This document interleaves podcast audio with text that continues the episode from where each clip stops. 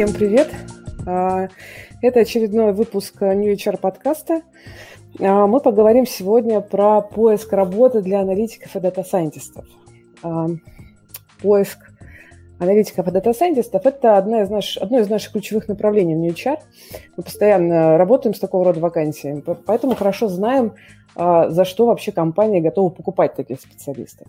А сегодня мы расскажем про то, про всякие полезные вещи, про то, как а, для тех, кто хочет знать, как именно устроен вообще рынок аналитиков и дата-сайентистов, рынок вакансий, рынок работодателей, как лучше всего презентовать свои навыки, если там вы ищете работу, какие есть лайфхаки, чего там не стоит делать, например.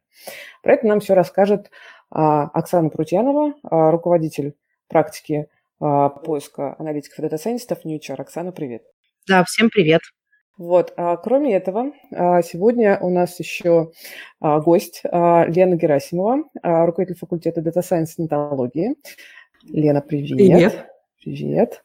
А, Лена, а, с Леной мы поговорим про образование для аналитиков, для дата-сайентистов. Где учиться, как, а, как наилучшим образом выстроить свою образовательную стратегию. Про это мы тоже сегодня поговорим. А в конце а, у нас будет время для ваших вопросов. А, вопросы можно писать комментариями в YouTube, где вы прямо сейчас смотрите трансляцию, или можете писать их в нашем секретном телеграм-чате. Кто еще не дам, а, ссылку на чат вы можете найти на сайте podcast.newchar.ru. Итак, я предлагаю начать. Оксана, давай начнем. Какой вообще сейчас у нас рынок аналитиков и дата-сайентистов? Вообще, если я начинающий аналитик, э, что мне нужно знать вообще про этот рынок? Угу. Ну, э, во-первых, наверное, стоит сказать, что существуют разные мнения о рынке. Кто-то считает, что это рынок, который уже давно сформировался и существует, э, просто раньше назывался по-разному, да, раньше там э, где-то э, это называлось математикой, где-то это называлось там бизнес-аналитикой, где-то там это называется дата-аналитикой и так далее. Кто-то, наоборот, считает, что рынок только-только формируется, он очень пластичный, динамичный, а, тем интереснее за ним следить и наблюдать, и тем интереснее а, то, что нужно быть в тренде, да, а, следить за тем, что происходит, следить за обновлениями и изменениями на этом рынке. И, наверное, не секрет, раз вы слушаете нас сегодня, значит, вы интересуетесь этой темой, значит, вы знаете, что на рынке сейчас существует множество разнообразных вакансий, а, при этом, да, называться они тоже могут по-разному, но а, как бы все это так или иначе связано с а, необходимостью решать задачи бизнеса через работу с данными. Сейчас, э, мне кажется, не существует проектов, где не нужны такого рода люди. Везде есть данные, все научились их каким-то образом собирать, каким-то образом агрегировать, каким-то образом в них смотреть. Вот. И во многом успех бизнеса зависит от того, а, насколько а, правильные решения а, бизнес принимает, исходя и основываясь на этих данных. Вот. Для всего для этого нужны люди, которые умеют соответственно, как я уже сказала, собирать, хранить, обрабатывать эту информацию и делать из нее грамотные, адекватные выводы, переводя, собственно, цифры, в, переводя цифры в а, физический смысл, да, который за ними стоит. Вот, поэтому, а, отвечая, наверное, на а, такой первый посыл, из чего состоит рынок, рынок состоит из различного, из веера компаний, из веера различных продуктов, каждому из которых нужны такие люди.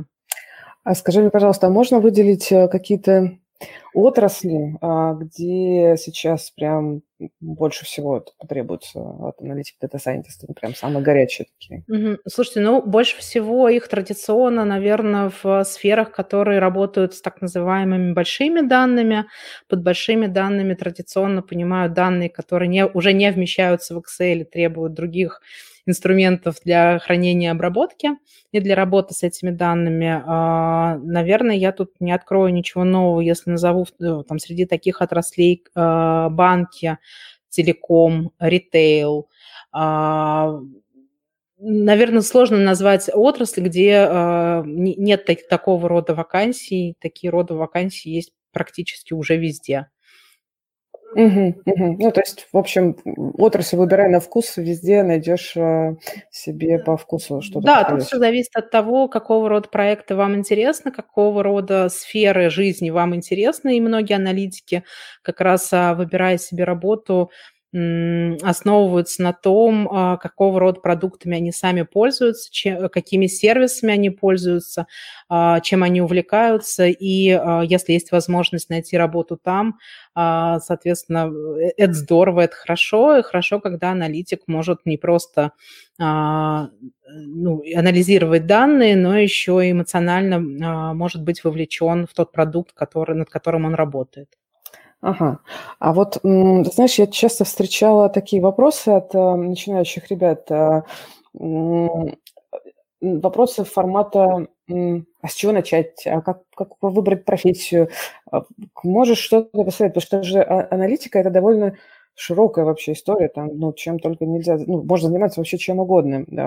Да куда вот мне пойти, если я начинающий, как мне вообще понять, как, ну, каким образом, наилучшим образом мне понять, э, где мне будет интереснее всего, или как мне все, может быть, все можно попробовать, или выбрать там одну точку и туда, значит, как-то только бить, как ты считаешь?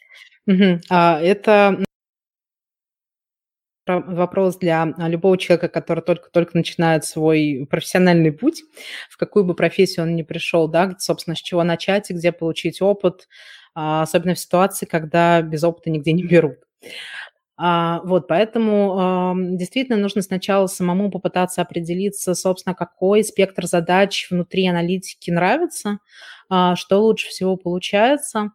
Для этого можно попробовать себя на различных там, тренировочных площадках, э, где это можно делать более-менее безопасно, там, митапы, хакатоны, а, профессиональные конкурсы, а, соревнования, соревнования на Kaggle, например, да, трудно найти себе дата-сайентиста, который ну, не знает название этой площадки, а если вы до сих пор это не знаете, пойдите и посмотрите. Заведите профиль на Кегле и быстренько смотрите, какие возможности предоставляет эта площадка. А, соответственно, а, лучше всего начать э, для того, чтобы понять, что вам нравится, начать что-то делать. Вот что-то делать можно начать, а, вот, принимая участие в такого рода безопасных тренировочных соревнованиях. Угу. Ну, то есть лучше по-разному попробовать, походить по всяким э, местам, чтобы действительно выбрать себе что-то основное. Окей. А да, во-первых, это даст вам возможность э, ну, сделать такие, начать делать такие профессиональные пробы, а во-вторых, это даст вам возможность э, погрузиться в профессиональную среду, погрузиться в профессиональный нетворк, а, изучить там лексику, на которой говорят, да, профессиональный сленг, который существует в каждой профессии, а, узнать, на каком языке говорят аналитики и что они имеют в виду под а, тем, когда они говорят то или другое, э, или иное, под тем или иным термином, и а, ну, начинать делать себя узнаваемым на этом рынке. Потому что, там, как в любой профессиональной среде, рынок довольно узкий, вот, и, в общем-то, все топовые аналитики, они хорошо знают, во-первых, друг друга, а во-вторых, их все хорошо знают.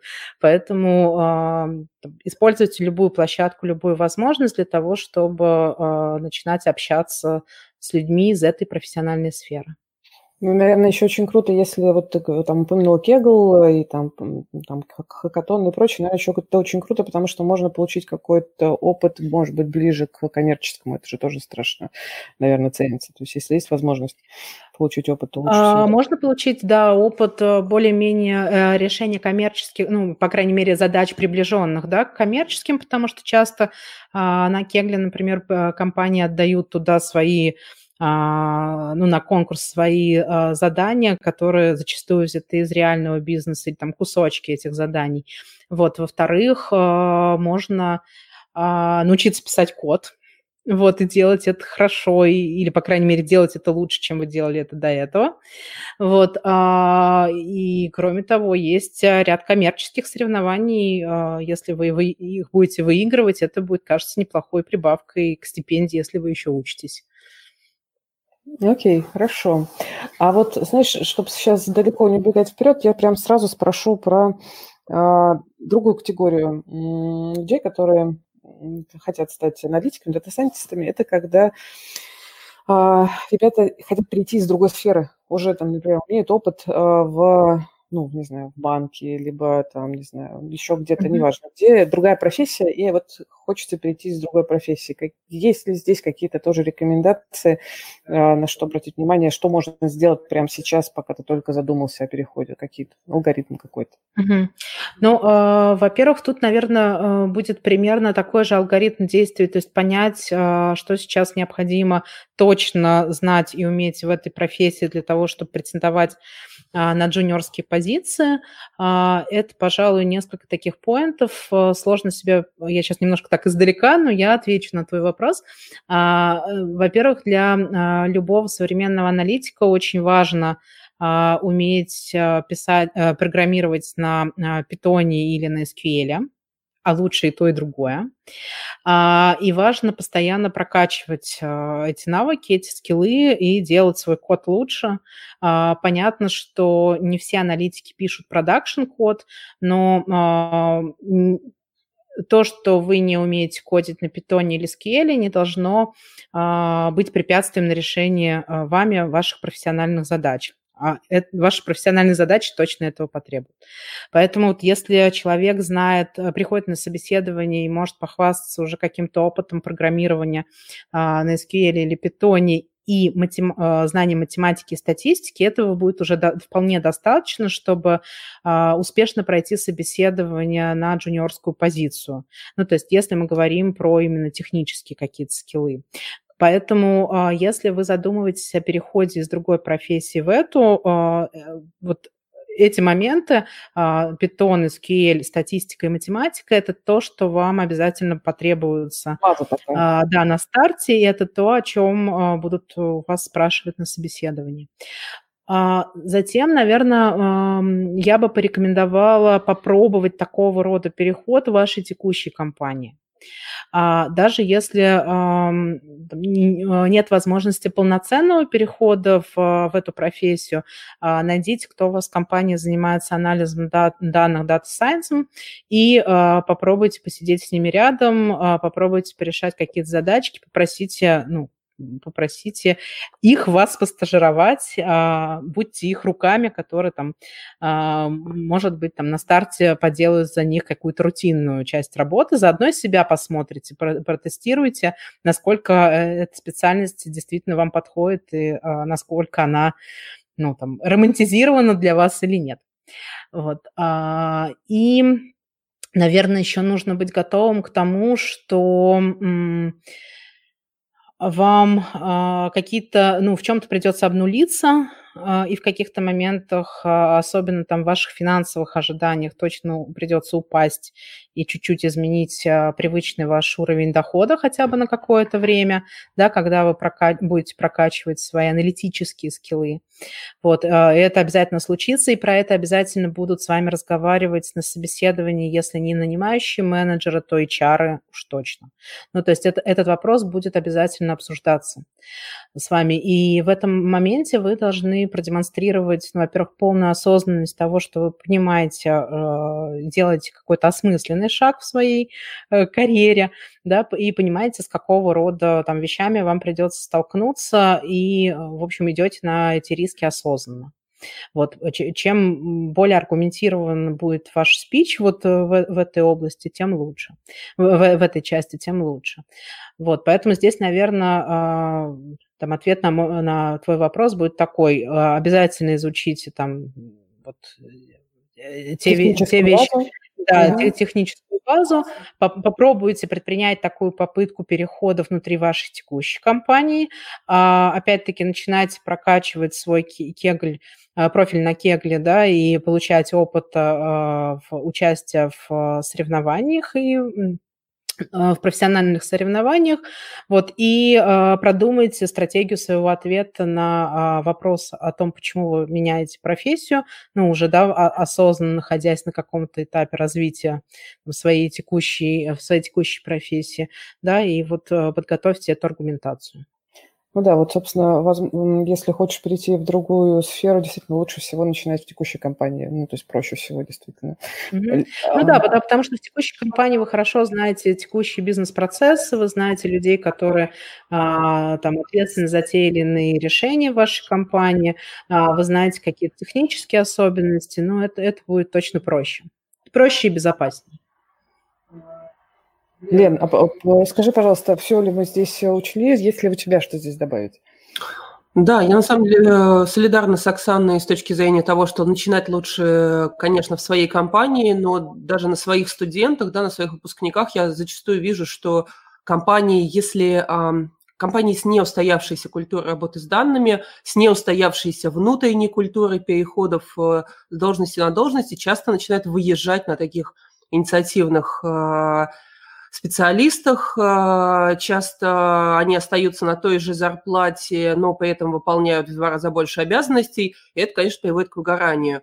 Поэтому а, тут надо очень хорошо себя тоже внутри позиционировать и а, показывать, насколько вы готовы развиваться и приносить пользу именно в этой компании, и почему вы не уходите на рынок, почему вы хотите здесь.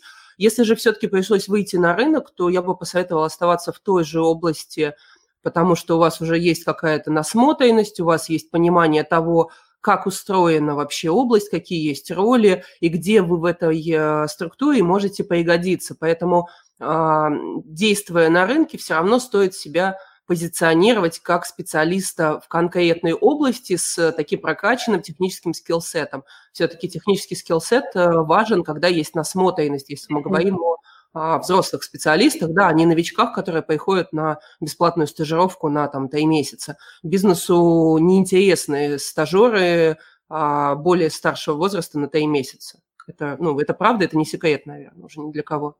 Ну да, и получается, что как раз бизнесу, ну, то есть продать себе бизнесу можно с учетом как раз отрасли, в которой ты уже эксперт. Ну, то есть, да, ты все, ты все еще стажер, но как бы ты знаешь, что это действительно бэкграунд. Прикольно, да, согласна. Окей, так, хорошо. А, Оксана. Да, я, я еще хочу добавить, э, Лен, спасибо большое, пока ты говорила, у меня родилась еще такая мысль. Да, действительно, вы а, попробуйте здесь использовать те сильные прокачанные скиллы, которые у вас уже есть, и то, что вы прокачали а, до этого момента, да, находясь в другой профессии, в другой роли, а, точно вашей сильной стороной, как вот Лена сказала, будет знание предметной области, да, и специфики того бизнеса, где вы работали.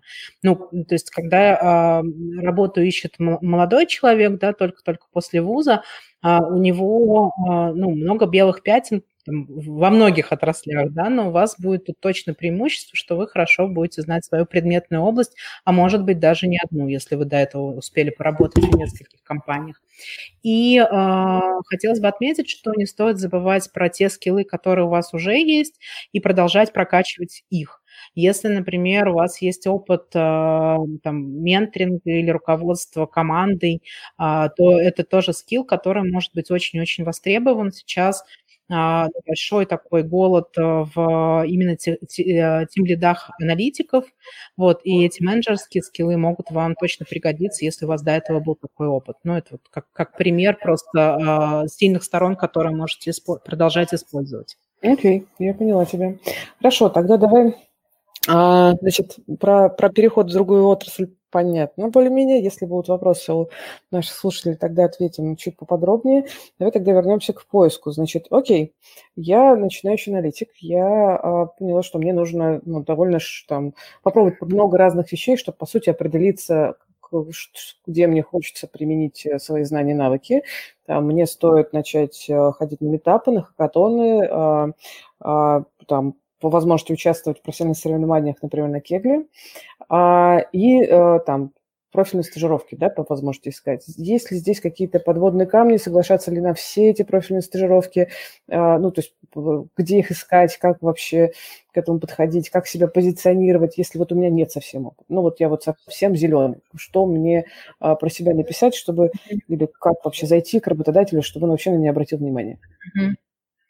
Да, тут обратный опытных людей, как сократить а, свое резюме с 20 страниц до одной, да, да а здесь как, э, что, в принципе, на этой одной страничке начать писать. Что не писать. Что не писать. Значит, смотрите, если у вас есть хорошее техническое образование, особенно в хорошем профильном вузе, то это ваш большой плюс. вот. А начните писать про все, что связано с вашим обучением. Например, вы точно можете написать э, про там темы ваших, ну, особенно если они связаны с э, математикой и анализом, там, анализом данных, да, так или иначе, ну, то есть у вас хорошее, технический, хорошее техническое образование. Напишите, пожалуйста, темы своих дипломных курсовых работ, вот, а если вы уже успели поучаствовать а, в каких-то соревнованиях, то тоже их укажите а, и начинайте формировать такое, ну, свое портфолио. То есть после, после ваших следующих побед вы можете обновлять, убирать какие-то старые и, может быть, не такие топовые соревнования, да, заменять их вашими лучшими достижениями. Указывайте обязательно те стажировки, которые вам удалось пройти и получить. А, это очень важно, это дает а, возможность бизнесу показать, что вы уже понимаете, как более-менее понимаете, как работают а, корпорации, компании, бизнес в целом. Вот, и это а, тоже может быть вашим преимуществом относительно других кандидатов, которые, там, может быть, не успели еще нигде постажироваться. Вот, а, даже если вы не, не поучаствовали в каких-то соревнованиях, а поучаствовали просто в круглых столах или посетили какие-нибудь, ну, там, топовые конференции, можете тоже про это написать. Это демонстрирует работодателю, что человек заинтересован, что человек следит следит за а, тематикой а, и сообществом профессиональным, и, в общем, отслеживает все основные события в этой области. А, то есть, если писать нечего, а, все, что соответствует вакансии, да. хоть как-то можно про это писать. Окей. Да, а если совсем нечего написать, прям вот вообще-вообще, напишите, пожалуйста, а, там, посмотря на требования вакансии, а, сопроводительное письмо, почему вам эта вакансия интересна а, и что у вас уже есть сейчас для там, того, чтобы ну, на эту вакансию попробовать претендовать да, например, вы хорошо знаете там тот же SQL, там у вас прекрасная статистика, поверьте мне, для работодателя а, это может быть уже немало. Даже важнее, может быть, какого-то конкретного Сейчас довольно много, а, довольно много стажерских вакансий, джуниорских позиций возникает, и тут очень важно а, быть, а, как я уже сказала, в сообществе, следить за этими вакансиями и отнеситесь вот к поиску работы в этой части как к проекту. Вот как бы вы подходили к проектной деятельности, да, у вас есть ну, там какая-то задача, у вас есть сроки, у вас есть а, там выделенные ресурсы для решения этой задачи. Вот поиск работы для вас это тоже должен быть такой проект, вот, на который вы э, выделяете там, свой ресурс. Иногда это деньги, когда вы а, может быть, там участвуете в каких-то платных мероприятиях или проходите курсы. Иногда это время, которое вы тратите на собеседование, тестовые задания, э, задания а, может быть, какие-то консультации а, на общение там с профессионалами и так далее. Здесь очень важно следить, э, кстати говоря, в плане джуниорских вакансий, они довольно часто появляются у нанимающих менеджеров на Фейсбуке, поэтому просто там, начинайте прокачивать свой Facebook, добавляйте туда людей, которые там, нравятся вам как спикеры, нравятся вам как там, преподаватели тех или иных курсов, и когда эти люди начинают формировать а, у себя команды, а, они довольно часто прибегают к Facebook как, к источнику, через который они ищут а, стажеров к себе в отдел. Мне кажется, вообще можно, в принципе, если там ты берешь какую-то отрасль, там планируешь в ней развиваться, просто найди там всех head of analytics Найди их на Фейсбуке. Да, ну, подпишись да, на них. Подпишись, да. У нас прямо сейчас есть уже вопросы в чате. Спрашивают а, такой вопрос, например. А как а, вообще лучше всего искать метапы катона для аналитиков? Где их лучше всего отслеживать? Есть какие-то ноу-хау? Вот. Или, по сути, как раз у, в профилях у всяких head of analytics и следить? Или как? Как ты что-то порекомендуешь? Ну, а, сейчас есть большое количество телеграм-каналов, которые, э, за которыми тоже э, хорошо бы следить. Вот, наверное, ну там чуть позже, если будет возможность выставить в чатик э, несколько так, такого рода каналов, можно это сделать. Да, давай так и сделаем тогда в конце. Да, просто сейчас это не, пере, не, не перечислять, на слух довольно сложно искать. Вот, а в принципе, ну, там, 21 век позволяет следить за всеми ключевыми уж там, ну, большими крупными событиями точно. А, вот. Крупные компании на, на своих площадках предоставляют свои площадки для проведения такого рода встреч для аналитиков. Аналитики нужны всем всегда. Вот, поэтому а, компании Яндекс, Mail, Авито, Сбер а, там, с радостью предоставляют свои площадки, проводят у себя встречи и там, более расширенные встречи, поэтому следите. Ну да, по сути, нужно найти, ну, погуглить для начала сообщество, которое есть, э, по, хотя бы по ключевым словам, подписаться на эти сообщества, и там точно бы не Есть крупнейшее сообщество Open Data Science, э, это точно сообщество, в нем сейчас больше 20 тысяч человек, э, это хорошая профессиональная среда, там ребята а, делятся новостями, делятся, ходят за советами, а, за консультациями, и, по, по крайней мере, точно то сообщество, в котором стоит О, а, Тогда выйти. давай просто базовые мы тогда прям пришлем в, в конце этапа, пришлем в чатик, секретный чатик и в YouTube комментарии тоже. Я, коллеги, я вижу ваши вопросы, какие-то буду сразу озвучивать, какие-то чуть позже, когда мы там будем переходить к той, к той или, или иной теме. А, ну вот здесь сейчас вот Нина задает вопрос, Оксана, про как раз переход из другой области. И Нина спрашивает, а если отрасль, из которой переходишь, вообще никак не связана с цифрами? Ну, mm-hmm. то есть гуманитарное образование, например, да, и а во всех вакансиях прямым текстом пишут, пишут о необходимости там, математика, техническое либо финобразование. Есть ли вообще шанс с этим mm-hmm. что-то сделать и как-то перебороть э, требования mm-hmm. с техническим образованием, все-таки получить mm-hmm. искомое? А, да, конечно, вы а, лишены того преимущества, которое есть у людей, которые закончили там Мехмаут, Баунку, МФТИ или еще какие-то технические топовые вузы. Но, тем не менее, а, история знает случаи э, там, успешного перехода из одной специализации в другую, да, даже не имея такого образования. Раз это удалось кому-то одному, значит, вы точно тоже сможете. Мы сегодня же обсуждали, а мы, сегодня, да. да, мы сегодня как раз хотела рассказать, э, до, до нашей встречи как раз обсуждали с Леной, э, что, да, Лен, поправь меня, если я не права, что э, у них сейчас учится или хочет учиться человек, который пианист, вот, а я лично собеседовала аналитика, э, человека, который хочет переходить в аналитику, и он уже успешный концерт концертирующий скрипач. Вот, то есть человек, который, ну, там, чтобы вы понимали, да, э, играет в оркестре, он всю жизнь занимается музыкой, там, не знаю, 5-7 лет музыкальной школы, потом э, консерватории, это тебе не, ну, там, не пару месяцев курсов, да, закончить.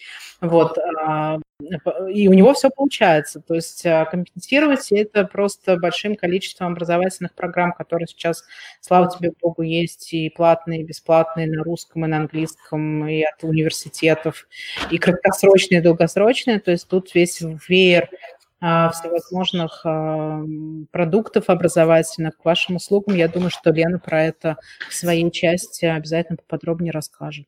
Окей.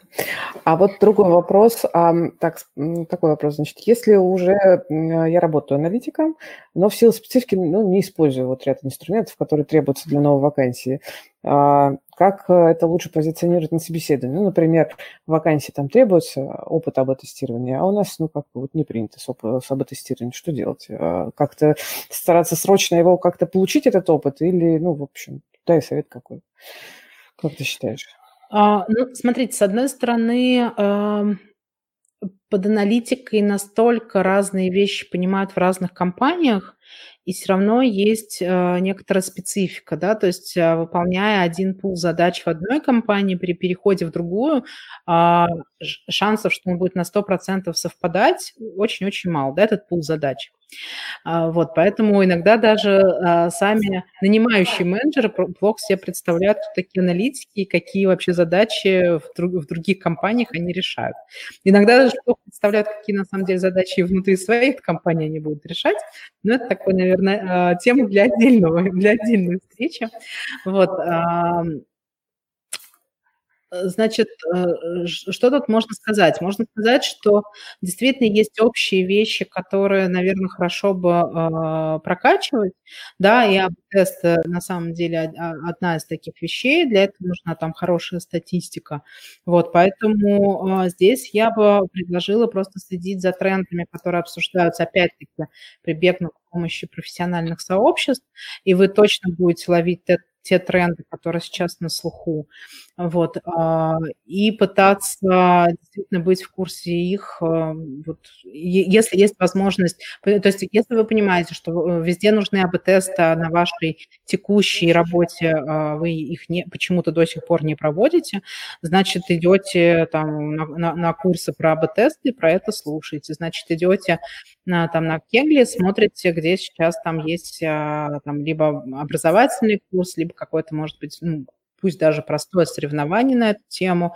А, там есть возможность участвовать в группе, да, найти себе единомышленников, попросить а, чуть-чуть с этим помочь. То есть в целом для работодателя норм, ну как норм, ну может быть не так э, классно, что если я все это использовал, но как минимум, если я расскажу, каким образом я это получил, эти знания. Э, хотя... Не, э, за рамками, за да. рамками текущего проекта это тоже нормально. Более того, а, мы провели, может быть, там ты тоже про это подробнее расскажешь попозже, мы провели большое исследование рынка аналитиков, из чего эта профессия состоит, и увидели там среди прочих вопросов задавали, собственно, как люди как они работают и как они получают ту или иную экспертизу.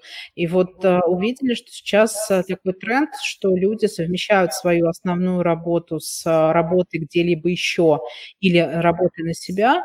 И среди мотиваторов, которые побуждают людей это делать, оказались не деньги, а оказались иные задачи или там другие задачи, да, чем на основном месте работы. Mm-hmm. То есть люди понимают, что вот, кажется, рынок пошел туда, тренд сместился, и вот там все побежали не знаю, заниматься НЛП, да, или там заниматься а, там, нейросетками, да, на текущей работе этого нет. Значит, люди ищут возможность а, начинать прокачивать себя угу этой области. Окей, okay, спасибо. Сейчас я подключу. Ну, конечно, важно все-таки делать то, что вам нравится, да, не, ну, понятно, что тренды будут постоянно меняться, и вы тут рискуете просто забегаться. Тут важно, ну, действительно слушать немножко и то, что вам, ну, прислушиваться к себе, слушать, что у вас отзывается. Фокус. Да, важен, важен фокус.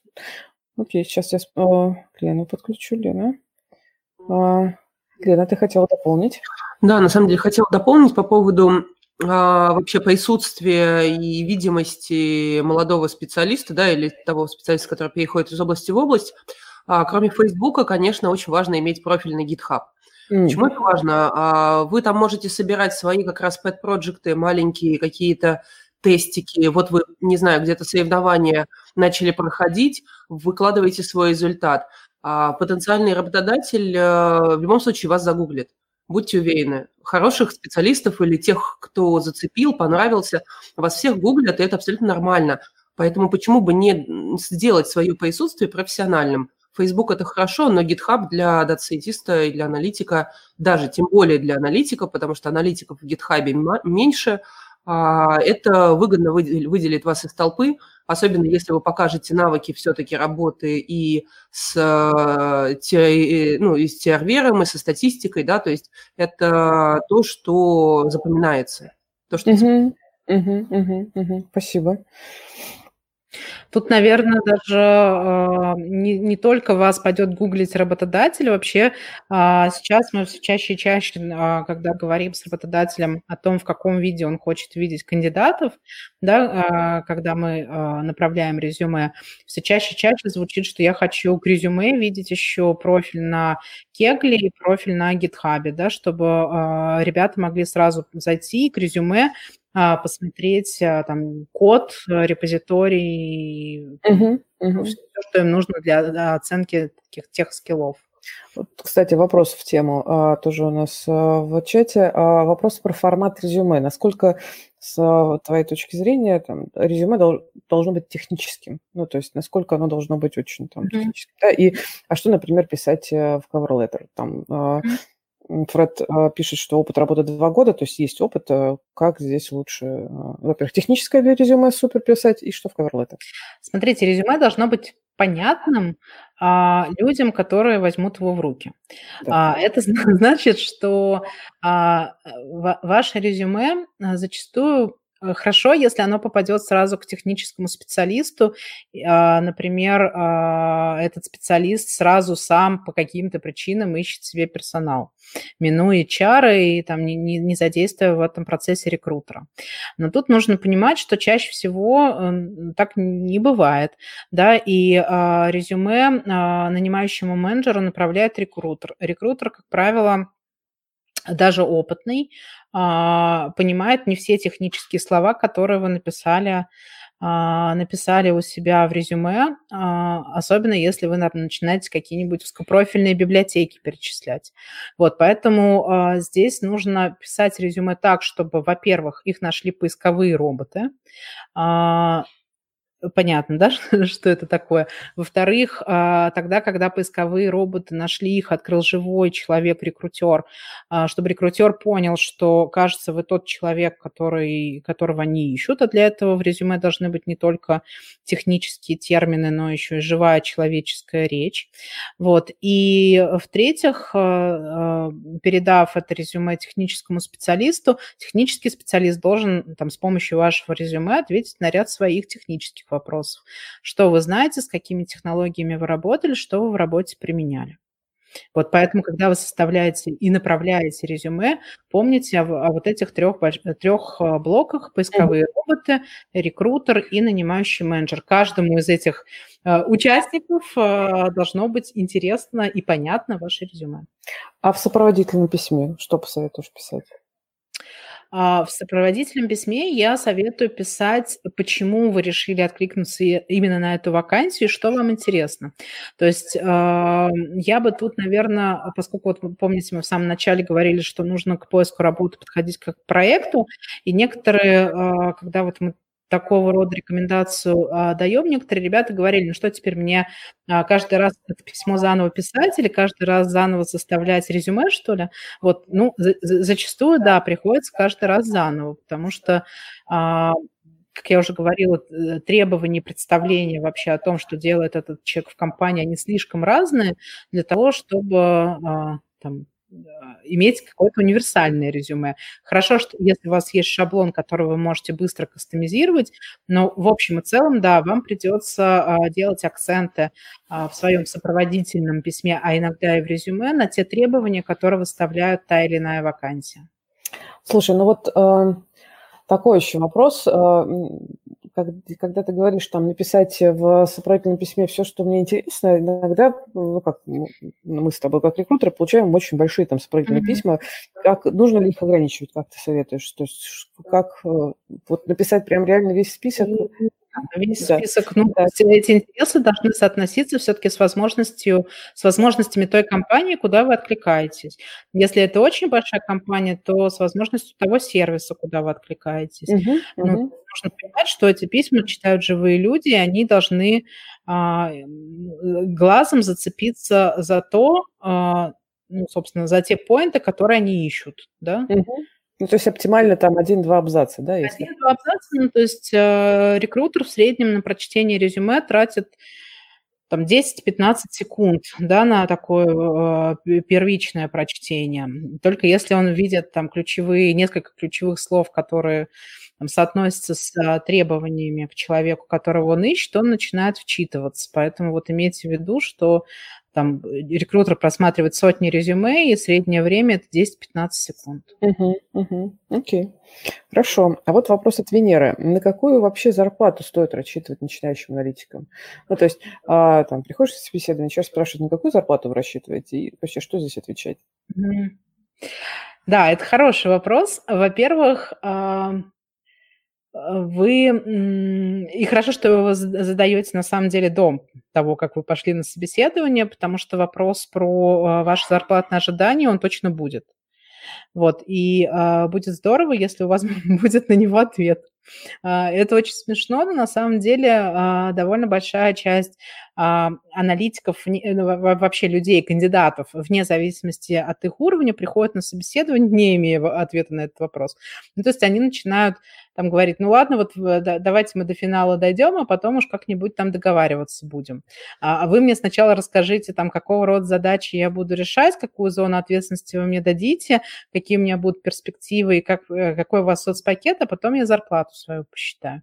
Вот. А, но это на самом деле такой не самая лучшая стратегия ведения диалога, вот поэтому хорошо, если у вас будет ответ на этот вопрос в принципе, э, рынок аналитики, аналитиков сейчас такой, что если мы говорим про Data Science и про совсем такие джуниорские позиции, то есть для ребят, у которых нет а, совсем опыта, а, я бы тут называла вилку где-то там от 50-70 э, до 100 тысяч рублей. То есть, то есть это, без опыта даже? Да, то есть это будет зависеть от, ну, то есть вот э, ну, где-то, до, скажем так, до года работы, да, это вот ближе а если к 100. совсем без опыта работы? Вот я если просто... совсем без опыта работы, то это где-то вот 50-80. Ну, Ничего есть, себе. Все, все зависит от уровня вашей там теоретической подготовки и от, собственно, крутости того заведения, где вы учились ну или тех, тех заведений. И, наверное, еще от того, насколько та вакансия, куда вы, ну, как бы оплаетесь, э, ну, интересна. То есть чем более, наверное, интересная компания и вакансия, тем, ну,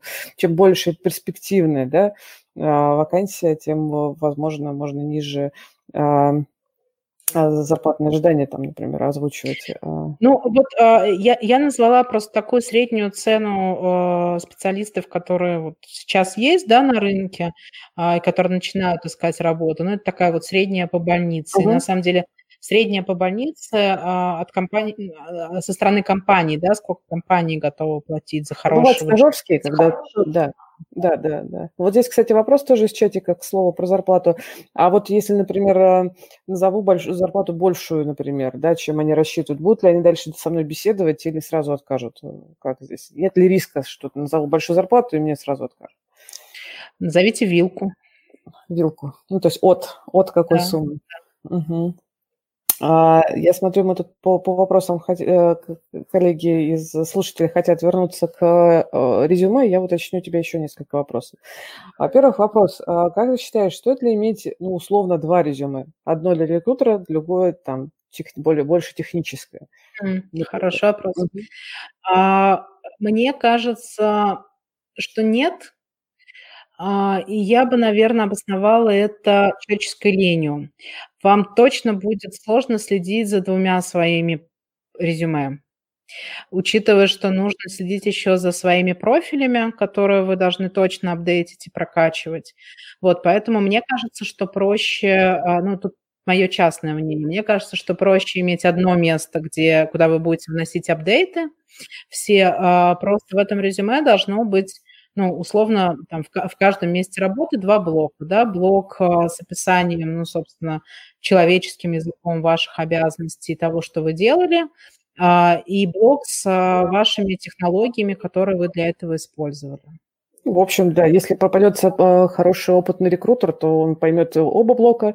Вот если попадется рекрутер недостаточно опытный да. именно в технологиях, он поймет там, где вы человеческим языком писали, что вы конкретно делаете, в чем особенность проекта. Да, но опять-таки не стоит забывать про поисковых роботов. Наверное, на, если, например, вы вывесите куда-то свое резюме в открытый доступ, э, такое рекрутерское, то вы и не распишете там свои технические скиллы, то просто поисковые роботы рискуют его не найти. Вот. А, ну и опять-таки, вот э, я просто исхожу из а, позиции, что следить за двумя документами сложнее, за актуальностью, вернее, двух документов сложнее, чем следить за актуальностью одного. Угу, угу. Лучше, вот, э, лучше потратить эту энергию на а, хорошо заполненные профили на GitHub, например, да, вот как Лена говорила. Угу. А вот вопрос такой по поводу сопроводительных писем. А вообще как, э, спрашивают у нас в чате а, наши слушатели, рекрутеры вообще относятся к оригинальным письмам? Ну, там, с элементами творчества. Это плюс вообще или минус? Слушайте, ну они запоминающиеся, конечно. Вот главное, чтобы они в общем-то, были по делу и отвечали целевому назначению, да, ну, как бы хорошо, э, хорошо, если эти письма напи- написаны, а, ну, в общем, человеческим языком, чем канцелярским, это всегда лучше. Вот, а, использовать и демонстрировать свое чувство юмора можно, но, опять-таки, ну, в каких-то разумных пределах, потому что вы никогда не знаете, кто на входе читает это письмо, да. Человек, который там, ну, лояльных, так сказать, взглядов с хорошим чувством юмора и современный человек, или там человек более классических, а, да, традиционных, а, скажем так, ценностей. Вот, поэтому, ну, лучше в этом смысле а, по крайней мере, на старте, да, когда вы все еще без опыта, ну, не уменьшайте свои шансы, да, и пишите нормаль... просто нормальное человеческое письмо. Угу, угу. Окей. А, так, у нас пошли вопросы про зарплату. А, например, вопрос от Семена. Стоит ли, например, а, указывать э, зарплату с учетом региона? Ну, как бы. Вот, вообще там есть ли, спрашивает Семен, срез соотношения количества вакансий по регионам? Mm. А, да, да, наверное, стоило сказать, что те mm цифры, которые я называла, я называла все-таки относительно московского рынка. Даже не питерского, а именно московского, а, да? Московского, mm да.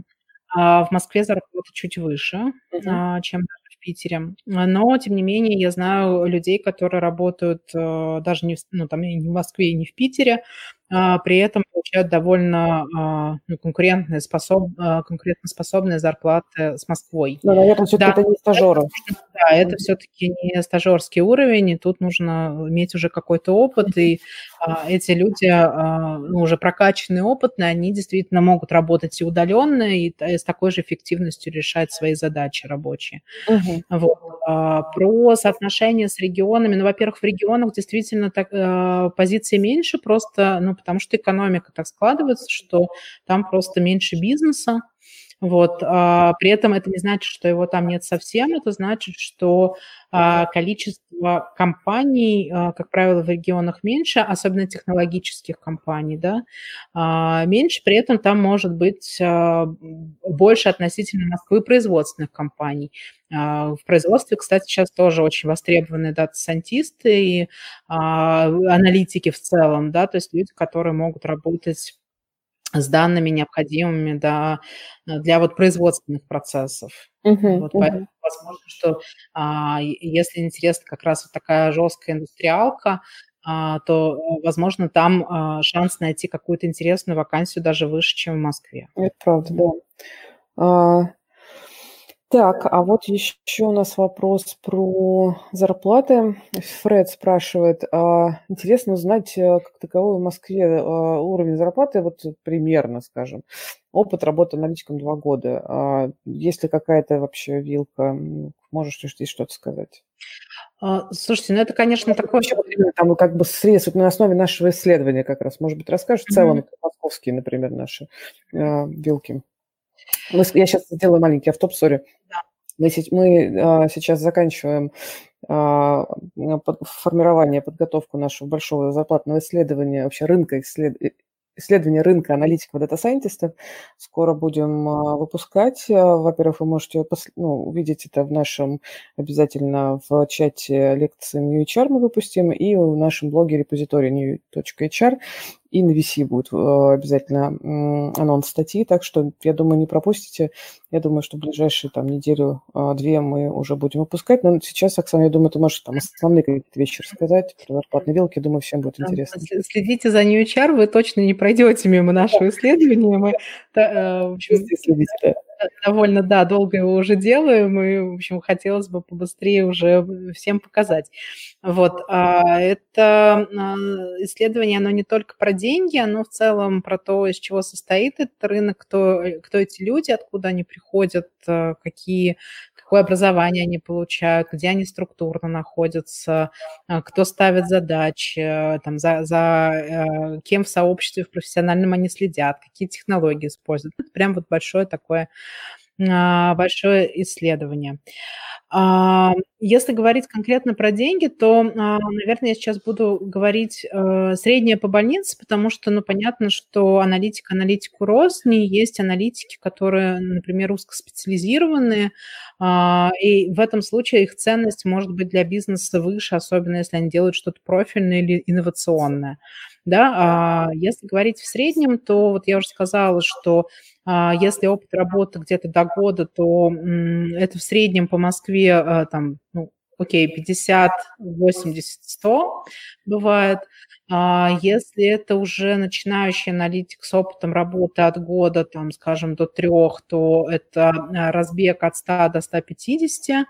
2-3 года это где-то 150, 100, ну, э, вернее, тут надо уже, наверное, не в годах мерить, а в уровне. уровне то есть да мы говорим про метла, то это где-то 50, 150, 180, и синюю рот от, от этой суммы 180, да. 200, 250, да, вот это вот для, для синера такая, наверное, средняя цена, где-то 250. А на что влияет, кстати, вот уровень дохода, ну, кроме там узкой специфики? Вот что еще, например, а, вот кто зарабатывает много денег? А, кто эти люди?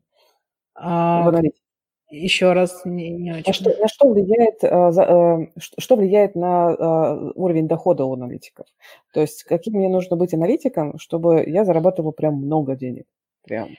А, влияет э, уникальность тех задач, которые он может решать угу. влияет а, его ценность для бизнеса в плане того, что он ну, и, приносит конкретный value, а, он может искать точки роста для бизнеса, а, и его отсутствие а, аффектит бизнес, да, ну, то есть... Э, в смысле...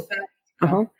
Да, а, то есть это человек, который может работать с гипотезами, искать точки роста, искать инсайты а, и помогать, ну, в общем, развивать бизнес, да. Как я уже сказала, а, могут быть выше зарплаты у тех аналитиков, кто обладает уникальной экспертизой mm-hmm. или может решать прям узкопрофильные аналитические какие-то задачи. Вот а, может влиять на стоимость аналитика индустрии, в которой он работает. А, ни для кого не секрет, что иногда стартапы платят больше, да, уже а, устоявшихся бизнесов просто за счет тех рисков, а, ну, которые есть у любого стартапа. Uh-huh, uh-huh. Некоторые, ну, да, да, это стартапы в целом, и некоторые сферы бизнеса, в принципе, выше по рынку платят. Например, ну, мы все знаем, что блокчейн платит выше, uh-huh. в банках зарплаты чуть выше, чем в целом по другим индустриям. Вот, э, собственно, от этих вещей, если говорить еще про а, то, на что вы можете влиять, то, собственно, а, менеджеры аналитики получают, как правило, больше за счет того, что у них есть менеджерские а, задачи, которые они решают, okay. аналитическими. Я подключила еще Лену. А, у нас еще вопрос по поводу м, стартапов, например. А, стоит ли вообще за первым опытом идти туда? А, и еще у нас будет несколько вопросов по удаленку, но давайте сначала про стартап. Лена, как ты а, считаешь? Ну, я на самом деле часто своим э, студентам, которые приходят, да, и спрашивают, ну как же вот э, мне получить первый опыт, особенно если присутствует необходимость сохранять текущую работу, да, которая, в общем, не занимает очень много времени, они пытаются куда-то перейти. Я часто рекомендую попробоваться в стартапе, потому что на своем опыте знаю, что это очень интенсивный опыт.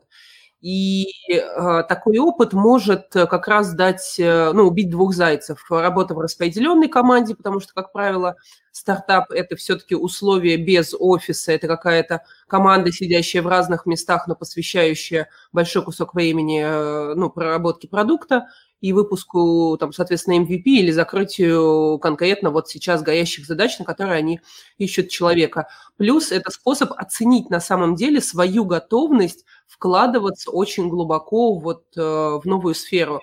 То есть можно на самом деле обнаружить себя в ситуации, в которой вы захотите а, не захотите глубоко, так э, скажем, убиваться, да, перерабатывать, и захотите на самом деле обратно в уютную индустрию, это тоже нормальный опыт, и хотя бы вы сможете грамотно позиционировать себя после него, говорить о том, что, смотрите, а, я хочу в индустрии, потому что, и mm-hmm. у вас уже будет ответ на этот вопрос. Угу, угу. Ну вот, кстати, да, у нас здесь а, пошел тоже вопрос от Александра, там, есть ли возможность, э, работая в данной сфере, перейти вообще на удаленную работу, или все-таки в данной специальности это не очень популярно? Ну вот один из вариантов, Далин рассказала, это, например, можно поискать стартап, но есть ощущение, что все-таки, Оксана, здесь тоже подключусь, интересно твое мнение, насколько э, вообще в профессии популярна удаленка? Да, прежде чем про удаленку рассказать, я бы хотела тут еще про стартап сказать. А, э, э, опыт создания своего стартапа, вообще это, если у вас такой был даже в студенчестве, а, пусть даже неуспешный, а, это как раз то, что вы можете написать в своем резюме. Просто я видела ребят, которые, у которых такой опыт был, и они почему-то стеснялись об этом писать. Вот, хотя на самом деле а, для э, бизнеса это очень важно. А, это говорит о том, что вы уже там сами что-то, э, даже если вы там не занимались а, анализом данных и ничем похожим, даже если вы просто организовывали свой стартап по не знаю, изготовлению табуреток. Вот. Это просто говорит, что бизнес о том, что вы ну, высокоуровнево представляете о том, э, имеете представление о том, из чего складывается бизнес, как складывается экономика бизнеса и, собственно, ну, для чего бизнес может использовать данные, да, то есть это там, шанс, шанс, короче, шанс того, что вы будете разговаривать в этом случае с бизнесом на одном языке, чуть-чуть повышается. Вот, поэтому а, даже если был опыт а, создания, пусть неуспешный опыт создания стартапов, обязательно про это пишите. Uh-huh, uh-huh. Вот. Теперь про удаленку. На самом деле еще это такой интересный, мне кажется, вверх растущий тренд. Еще некоторое время назад было всем сложно представить аналитика, который работает на удаленке, потому что все хотели аналитика прямо вот за соседним столом, чтобы к нему было можно э, часто обращаться, чтобы он был всегда под рукой и мог быстро оперативно реагировать на поставленные задачи. Вот сейчас я вижу, что тренд меняется, и даже там и у нас, как у кадрового агентства, появляются такие вакансии. А, и в целом а, некоторые бизнесы, некоторые стартапы таким образом формируют свои команды. Вот, у нас а, был опыт там, успешного закрытия вакансии, где это не просто был аналитик на удаленке, а где человек руководит удаленный, удаленно руководит командой распределенных аналитиков. Ну, mm-hmm. то есть мало того, что он сам не сидит не в хед-офисе, да, далеко от бизнеса, так у него еще и вся аналитическая команда удаленная и распределенная. Вот такие позиции появляются, это очень здорово, но мне кажется, что они как раз ценные для людей, которые уже все-таки э, имеют опыт э, работы внутри компании, а, да, потому что, ну, как бы э, для, для первого места работы, мне кажется, это такая немножко опасная, опасная даже история. история угу. да, опасная история. Потому что, в общем, очень важно как раз учиться вокруг, э, чтобы были вокруг люди, ну, в смысле, прям в офисе, в контакте. Да, важно учиться, важно учиться у своих коллег, важно слышать а, и там ну, смотреть, чем они дышат и какие самолеты запускают ваши коллеги. И в этом смысле, конечно, а, выходи, а, компании, где уже сформированы такие аналитические структуры, и сформированная аналитическая культура, да, это хорошее место, где, ну, для первого места работы, да, чтобы поучиться и понять, особенно с правильно построенными процессами, это как а, в хорошем правильном вузе учиться.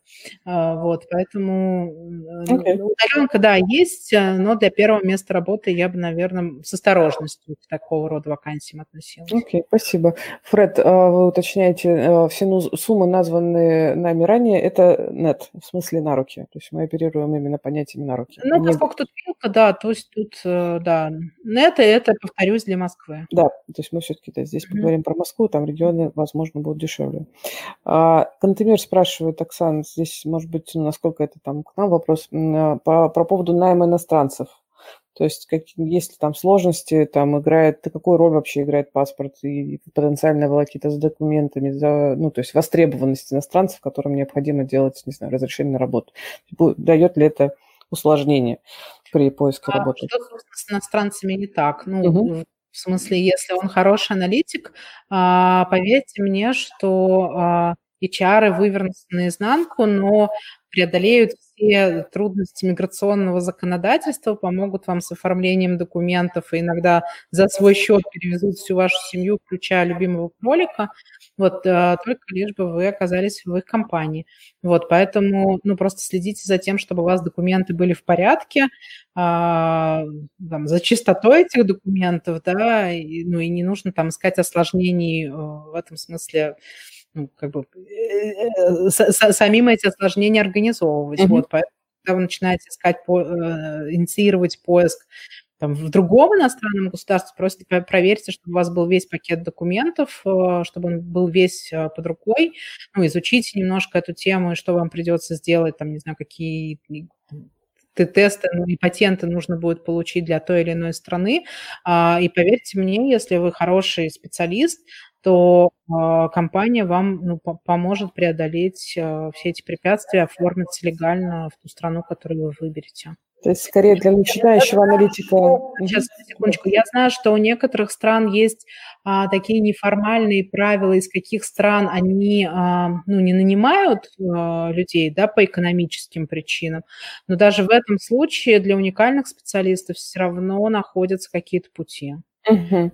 Ну, то есть это скорее правило для опытных специалистов, для джуниоров э, вряд ли ну, так же легко и просто будет. Э, ну, конечно, мы тут говорим про, ну, в смысле, okay.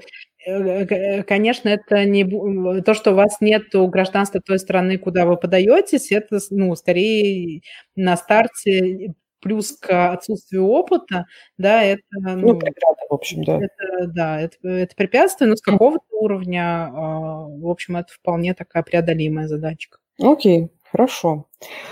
А, такой вопрос. А, скажи, пожалуйста, как, вот, а, как, есть ли какие-то лайфхаки при поиске работы с точки зрения, вот хочу я там работать там в конкретной не знаю, компании. Вот э, что ты можешь вообще посоветовать, э, кроме ну, того, чтобы, не знаю, сидеть и мониторить их страничку на HeadHunter и, и, и, и там все еще ничего нет, что же делать? Да, во-первых, быть в курсе действительно текущих открытых вакансий, ну, это угу. самый очевидный, наверное, ответ.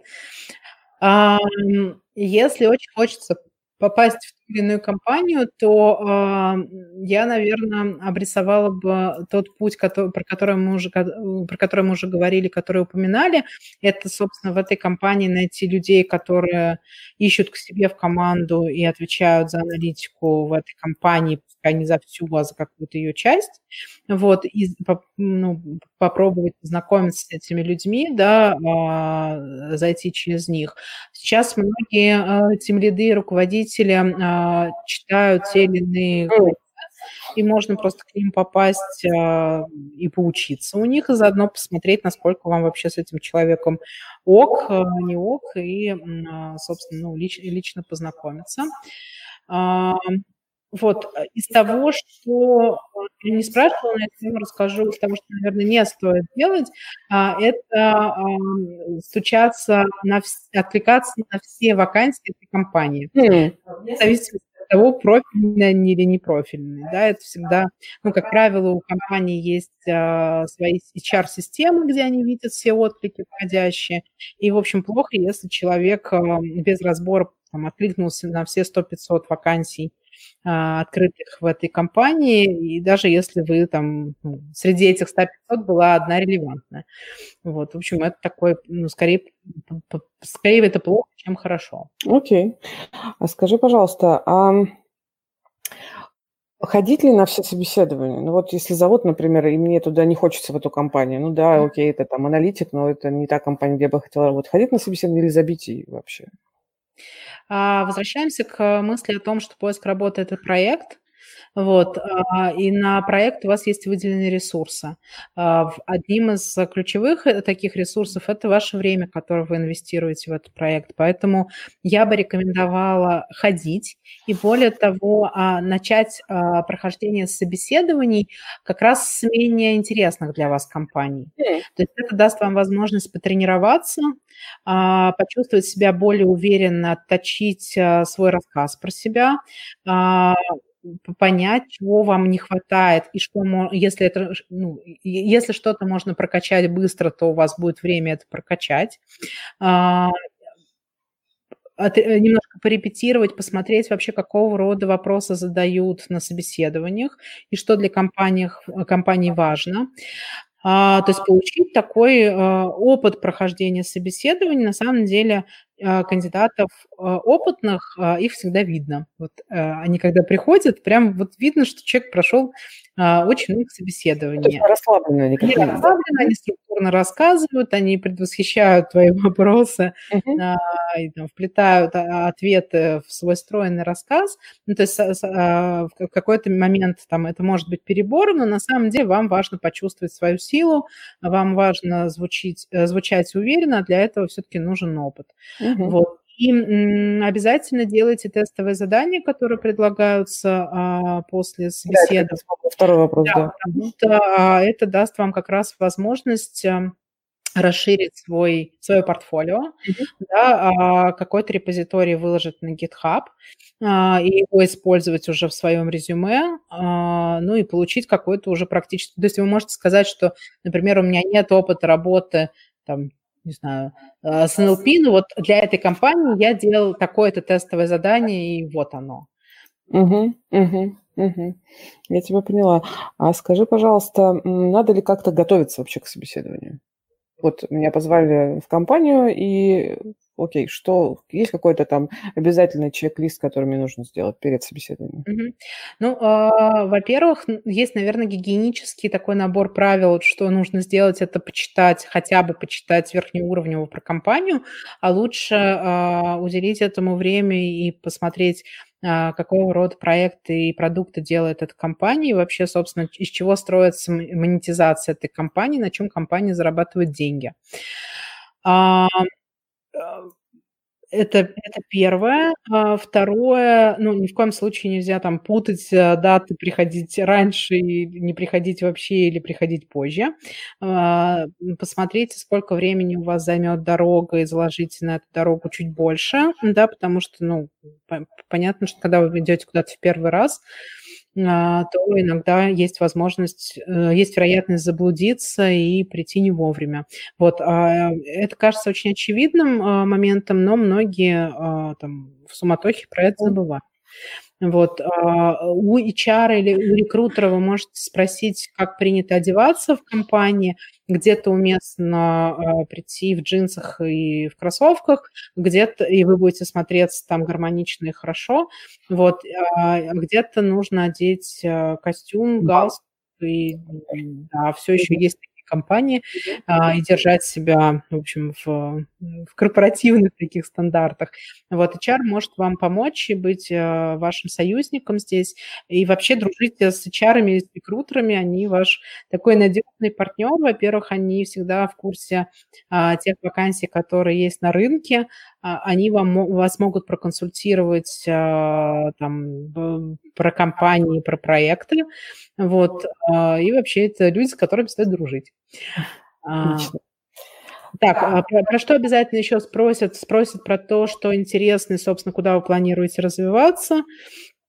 Вот, а, и э, там ряд работодателей там смотрят на код, да, на чистоту этого кода, если не заранее, то а, могут попросить написать код на бумажке, а, могут дать тестовое задание, то есть к технического рода вопросам тоже стоит быть готовым. На самом деле могут спросить об, обо всем, о чем угодно. Это ну, такое негласное как бы, правило тех там, э, собеседующего, а, вы, конечно, можете к этому по-разному относиться, но а, готовым нужно быть к разным ситуациям, к разного рода вопросам. Ну да, то есть вы никогда не будете знать, что конкретно сейчас э, имеет в виду, проверяет э, интервьюер, когда mm-hmm. задает вам тот или иной вопрос. Mm-hmm. А, вопрос в чате такой. Если а, тебе отказали, то есть ли шанс вообще изменить мнение? Э, поговорив лично и как. То есть я могу предположить, что, наверное, вопрос в том, что отказали, видимо, по уровню, по резюме. И, значит, можно ли как-то добиться, чтобы все-таки э, изменили мнение? Я бы тут рекомендовала э, проявить настойчивость вот в каком плане. Э, получить э, внятный понятный и содержательный фидбэк. То есть чего не хватило, что я могу прокачать для того, чтобы, придя через несколько месяцев а, и подав резюме на эту же вакансию, быть более успешным. Угу. И тогда, когда вы получите такого рода фидбэк, вы можете действительно попробовать податься через там, пару месяцев или полгода, сказав, что вот я у вас был, мне все очень понравилось, вы мне тогда рекомендовали прокачать это, я прокачал, давайте еще раз поговорим. Угу, угу. Ну, то есть, во-первых, это действительно даст вам возможность понять, от чего вам не хватает, особенно если вы все сделали правильно и отношения а, с собеседующей ваш, вас компанией ну, хорошие, нормальные. Вот. А во-вторых, а, действительно даст вам возможность а, предметно вернуться. Угу. Не стоит, наверное, совсем проявлять настойчивость и звонить рекрутеру по ночам, вот, и приходить к нему в страшных снах. Вот, э, скорее всего, он транслирует э, мнение технических ребят, которые вас собеседовали. Просто попытайтесь получить содержательный фидбэк, чего не хватило и что нужно прокачать. А, это... а у, некоторых, у некоторых компаниях есть прям а, правила, когда они а, хорошим ребятам, э, которых они не могут по каким-то причинам а, взять прямо сейчас, но они где-то не дотянули, да, высылают список литературы, а, действительно говорят, что нужно сделать для того, чтобы в следующий раз собеседование было более удачным. Угу. Ну, это вот получается, если я уже сходила на собеседование, уже пообщалась, то, собственно, у меня там есть все права там попросить фидбэк. Угу. Вот. Если фидбэк не дают, ну, как бы, можно попросить, наверное, еще раз, но как бы не сталкивать, как минимум, рекрутера и компанию компанию. Да, да, да. А если мне отказали на, на уровне резюме, э, можно что-то сделать или проще смириться? А, тут, наверное, все зависит от э, крупности компании. Во-первых, э, ну, если там это какая-то маленькая компания, у них одна аналитическая вакансия, то а, ну, все равно я бы рекомендовала попытаться выяснить, почему, чего не хватило в резюме, а, вот, может быть, а, вас где-то недопоняли, и у вас будет таким образом возможность допрояснить ситуацию. Но я понимаю, что когда у человека мало опыта, да, в общем, собственно, а, все, что есть в резюме, обычно пишут. Угу.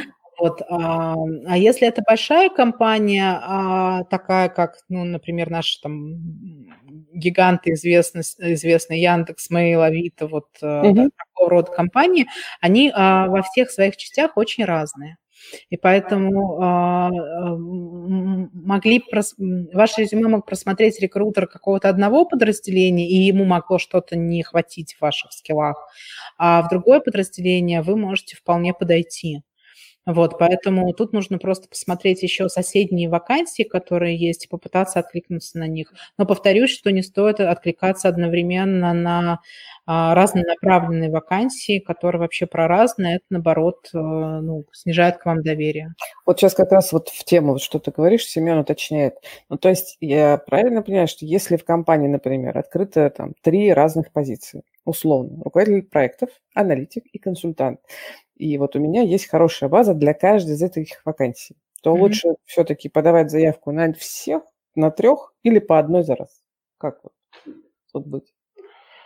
А, консультант пока не, непонятно про, про ну, что. Да, как, какой-то тоже... там сферический консультант. Руководитель проектов и аналитик, а, я бы подалась на две. По две. Да. две. И в сопроводительном письме написала бы, что mm-hmm. там, ну, как бы, а мне интересны вот эти две области, ну, и расписала, почему. Mm-hmm. Окей. Okay. Ну, то есть, а, а, как бы показать, что я не случайно там, у меня палец запал на кнопку с откликом, вот, а что я понимаю, почему я откликаюсь на обе эти вакансии. Окей. Okay. А вот Юля чуть позже присоединилась, э, хочет все-таки уточнить, а как вообще все-таки компания относится к джунам 30 плюс лет? Вообще реально ли прийти в эту сферу ну, в взрослом уже возрасте и закрепиться? А, прийти реально, относятся по-разному. А, и тут, ну, а, возвращаясь к началу нашего разговора, нужно использовать те сильные стороны, которые у вас есть. Угу, угу. Да, там в записи сможете послушать, мы как раз там вначале да, говорили мы про довольно подробно про говорили. Так, а еще вопрос от Венеры. Как часто вообще стоит менять работу для профессионального роста, чтобы для HR это выглядело нормально? А, вообще, э, когда-то а, считалось, что если человек меняет работу а, чаще, чем раз в год, это часто. А это не очень хорошо. Но на самом деле для каких-то профессий а, уже сейчас это выглядит нормальный. Ну, не знаю, там, скажем, ди- всем известно, что дизайнеры довольно часто меняют работу. Вот. А, в, Аналитика. в, при- в принципе, а, срок жизни аналитика в компании где-то, ну, полтора, может быть, два года.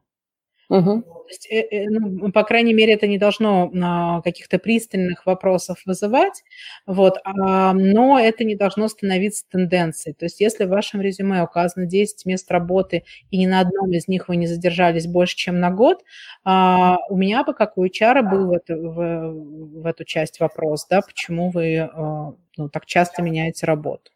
Ну да, и полтора года, в принципе, это, ну, как, ну, как минимум срок, когда уже хоть какой-то проект можно внедрить и получить Да, результат. да, да. Ну, а у вас пока, если мы говорим все-таки про молодых начинающих аналитиков, да, и вообще про, про молодых начинающих специалистов, тут как раз а, я думаю, что HR более лояльны к частому смену работы, ну, потому что человек только начинает, он действительно мог а, там искать себя, какое-то количество компаний, вот, но главное, чтобы это не становилось а, тенденцией. Мгм, мгм. Так, а вот у нас еще несколько буквально там коротких вопросов. Перейдем тогда к вопросам про образование. А, вопросы про язык. В смысле, а, как лучше вести кегл на английском или на русском все-таки? И стоит ли, на каком языке стоит подавать резюме? На английском, на русском, либо смотреть под компанию? Как вот здесь какие-то правила есть? А, Ну, э, во-первых, про язык хочется особенно отдельно сказать, что а, э, хорошо, если к языкам программирования у вас будет владение каким-нибудь иностранным языком. А, Это действительно хорошо, это значительно расширит сферу компаний, а, на, ко- на которые и вообще а, варианты вакансий, на которые вы можете претендовать. Вот особенно если вы думаете про переезд в другие страны, вот начинайте прям заниматься языком прямо сейчас. Вот, а, это тот са- самый случай, когда удоб, как бы подходящий момент, он вот прям, прямо тут, прямо сейчас. Вот, если говорить про язык резюме, то я бы сказала так, если вы ищете работу в России а, и описание вакансий на русском, то лучше будет откликнуться на русском. Ну, в смысле, это не, не, не обязательная какая-то вещь, то есть современные рекрутеры э, довольно легко читают и на русском, и на английском резюме, а, но м, и вот э, е- если вакансия написана на английском, и у вас есть обе версии резюме, то лучше откликнуться на английском. Мгм, окей. Тут еще вот небольшой конкретный прям вопрос от, от Семена. Вот, а, а если человек с широким опытом в области деятельности компании, а, то есть человек, сейчас я попробую сформулировать, значит, человек понимает, а, ну, хорошо понимает, и у него есть опыт в конкретной сфере, в которой же, соответственно, компания работает. Так, но так, сейчас пытаюсь форму понять, что, значит, вопрос. Короче, какого, какого рода кандидата, кандидат более предпочтительный для компании? Со средним скиллом аналитика, но с опытом в других отраслях, либо с начальным скиллом аналитика, но с опытом в конкретной нужной компании отрасли. Ну, То есть насколько М, ценен, я так понимаю, вопрос в том, насколько ценен именно э, отраслевой опыт. То есть может ли он быть э, плюсом? э, Ну, в- э, смысле, смотрите, если вы сильный, уверенный аналитик, а, то ам, погрузиться в предметную область это не така, ну, не, така, не, не, не так долго, да, это происходит, это погружение происходит не так долго. А, Рядом будут люди, которые вам в этом помогут.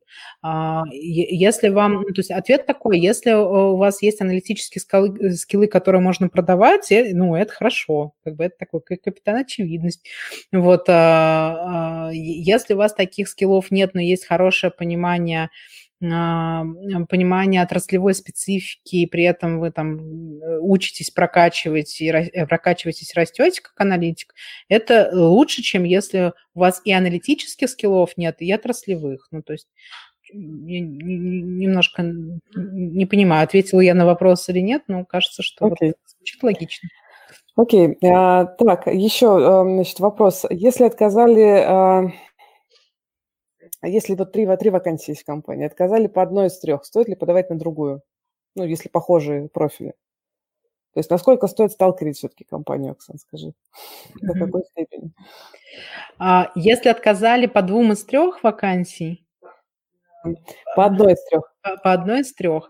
А остальные э, две похожие на ту, по которой отказали. Да. А, я бы взяла паузу и вернулась со своим резюме через какое-то время. Возможно, ситуация внутри компании поменяется, и, может быть, поменяется что-то в требованиях к, этому, к этим людям, которых сейчас ищут. А, вот, и, может быть, э, в этом случае шансы будут выше. Окей, спасибо. Ну, то есть обы- обычно, обычно рекрутеры все-таки, э, особенно в небольших компаниях, общаются между собой и в целом понимают потребности своего бизнеса, даже если вакансию ведет э, там кто-то из коллег, из рекрутеров. Вот, то все равно, все равно рекрутеры общаются и понимают, кто кого ищет. Вот, поэтому если человек видит э, резюме, которое не подходит а, на мою вакансию, но при этом я понимаю, что этот человек может быть интересен моему коллеге, я это резюме, ну и обычно коллеги тоже так делают, а, я это резюме передам коллегам. Вот, поэтому, ну, возьмите в этом а, случае паузу, вернитесь просто там через месяц или полтора, ситуация может измениться. Угу. А, окей, спасибо. И вот здесь вот последний довольно короткий вопрос. Там возьмут ли в иностранную компанию, где нужен английский, без флюента английского? Ну, мне кажется, здесь, опять же, насколько ну, если требуется флюет английский, то, наверное, вряд ли вас возьмут без. Все очень зависит. Это зависит от а, вашего текущего уровня, насколько а, ваш текущий уровень, а, вернее, за сколько ваш текущий уровень превратится во Fluent. Вот, может быть, компания будет а, дольше искать в этом смысле специалиста, чем вы учите английский. Вот, поэтому тут э, все зависит от ваших стартовых а, уже навыков, в том числе и в языке. Спасибо. А, я хочу сейчас передать э, слово Лене. А, Лен, давай обсудим с тобой вообще вопрос образования. Только включи микрофон, пожалуйста. Ага. Да. Потому что тема большая, огромная, и как раз, мне кажется, ты нам сейчас можешь рассказать все особенности образования. Да, как раз самое время после изучения английского перейти к другим важным скиллам, которые а, можно и нужно прокачивать. А, поэтому хочу начать с такого небольшого вводного блока, какое вообще образование существует, да, то есть чтобы определиться в терминах, как это вообще все устроено, потому что для большинства людей образование – это что-то вот, э, что было в ВУЗе, да, то, что можно характеризовать как э, травматичный неопределенный опыт. Где-то я пять лет учился, вроде, может быть, даже образование было вполне себе профильным, а, но уверенности в том, пригодятся вам эти навыки или нет, в общем-то, особо нет, потому что а, если бы вы были уверены, наверное, вы бы не пришли сегодня слушать наш подкаст – и наши советы. Поэтому, конечно, тенденция до обучаться после профильного или в целом просто высшего образования, она абсолютно нормальная. А, есть такое понятие, как обучение длиной в жизни или lifelong learning. А, на самом деле оно не совсем новое, ему уже где-то лет 50, и появилось оно на самом деле из-за того, что поменялась экономическая среда, население стало больше, ну, скажем так, дольше стоять, появляются активные э, как раз пенсионеры, которые э, тоже учатся, и э, вообще сама концепция того, что я где-то там вначале поучился, а теперь отдохну на работе, она на самом деле все изжила себя, потому что на самом деле образование есть вот это формальное, где вы учитесь в государственных или там негосударственных образовательных учреждениях, есть неформальное, это то самое как раз корпоративное обучение, наставничество, стажировки, инструктаж, вот все то, что происходит на самом деле с вами в профессиональной области э, в, и на первом месте работы, и дальше, когда вы переходите из компании в компанию, потому что, ну, кажется, ни для кого не секрет, что нет таких специалистов, которые приходят в новую компанию и по щелчку там раз и адаптировались как будто они всю жизнь тут работали. Все равно происходит адаптация, есть какая-то культура, есть э, стек инструментов, которые используются. Даже те же инструменты совместной работы могут везде быть разные. Где-то мастер-таск, где-то Trello, где-то Jira, где-то Teams, Yammer, ну, какие-то мессенджеры. То есть все на самом деле очень э, текучее, и в этой среде, конечно, получить э, experience сразу во всех инструментах и областях, ну, сложно и, наверное, не очень нужно. А, и, конечно, существует э, информальное полностью или самообразование. Это те наши самые любимые, наверное, массовые онлайн-курсы, у которых, к слову, процент завершенности всего 5%, потому что люди любят попробовать, посмотреть и, ну, как бы, и не делать, потому что там все-таки надо как-то трудиться, но и не все курсы организованы на самом деле доступно и подходящим образом, чтобы люди их завершали. Нет вот э, внутренней мотивации, значит, курс откладывается на полку. А, есть конференции TED, которые, кстати, очень чудесно можно смотреть, чтобы а, в коротком формате узнавать о разных областях да, и разных подходах. Есть э, набирающий обороты формат Ютуба и в том числе стриминг, да, то есть есть стриминги с хакатонов, стриминги с различных конференций, есть э, профильные каналы типа Академии Хана, э, где вы можете конкретно прокачаться по э, ну, коротким темам, да, чем хороши такие каналы профильные, там есть овервью всего того, что на самом деле есть. И встречая в вакансиях те или иные требования, вы можете сказать, ага, окей, пойду там посмотрю конкретно про вот этот скилл или про эту предметную область, коротенькое видео, пойму, как с этим работать. По той же самой статистике сейчас а, очень много образовательных форматов, и в той же самой Академии Хана есть э, видео, которые поиземляют как раз понимание того, а зачем нужны все эти распределения и как вообще с ними жить, зачем они аналитику. Вот э, там это есть, на самом деле можно поискать и посмотреть, они довольно интересные.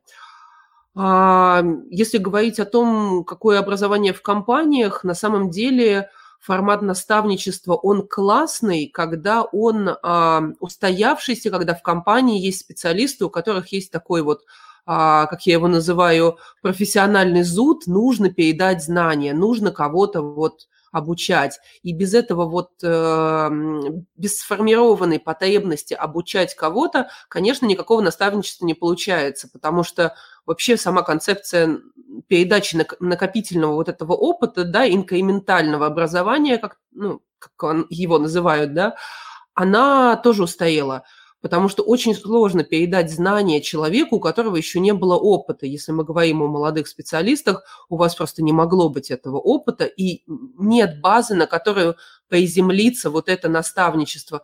Поэтому, конечно, а, если есть возможность перед переходом компанию, в какую-то новую или в новую сферу, замечательной идеей будет найти а, преподавателя из а, компании, практика, как, допустим, а, ну, некоторые а, топовые специалисты преподают на некоторых, ну, на нескольких курсах, да, это могут быть онлайн-курсы, у них могут быть записанные видео, у них вплоть до того, что могут быть а, какие-то даже свои подборки с конференций, где они говорят о какой-то проблематике, которая вам поможет доучиться. И, конечно, войдя в контакт с таким экспертом, там можно в Фейсбуке познакомиться и попросить совета – вот вы преподаете на нескольких онлайн-платформах, скажите, вот куда бы мне сейчас пойти поучиться, где контент самый актуальный? Потому что, конечно, любой эксперт заинтересован в том, чтобы передавать свои актуальные знания. Если с ним а, записали видео там два года назад, и оно все время лежит на платформе а, и не обновляется, то эксперт, ну, я надеюсь, что эксперт посоветует все-таки ну, свежие курсы, да, если он с кем-то, где, с кем-то где-то сотрудничает. И с таким экспертом, более того, если вы идете к нему учиться, учитесь у него на тех или иных курсах, то к нему же можно пойти и дальше на стажировку. Любой эксперт будет заинтересован в том, чтобы делать дипломный проект или брать на стажировку тех, с кем он уже познакомился. Это естественно. Это вот как раз то, что заменяет изжившийся формат а, наставничества в компаниях. А, поэтому вот, мне кажется, один из лучших способов войти э, в новую область, особенно если вам когда-то отказали в компании, это зайти через э, вот, ну, отношения как раз с экспертом. Есть, э, кроме вот массовых онлайн-курсов, да, куда вообще можно пойти. На самом деле ничего не имею против массовых онлайн-курсов, они, как правило, бесплатные, и здесь э, вы на самом деле в первую очередь делаете выбор, как вы хотите учиться, нужна ли вам какая-то мотивация. Очень важно понять, для чего вы конкретно учитесь, чтобы строчку в резюме закрыть, или на самом деле вы хотите научиться, и вам нужно это образование как э, какая-то систематизация знаний. Как переход в новую профессию, или у вас просто есть э, желание учиться. Это тоже нормально на самом деле.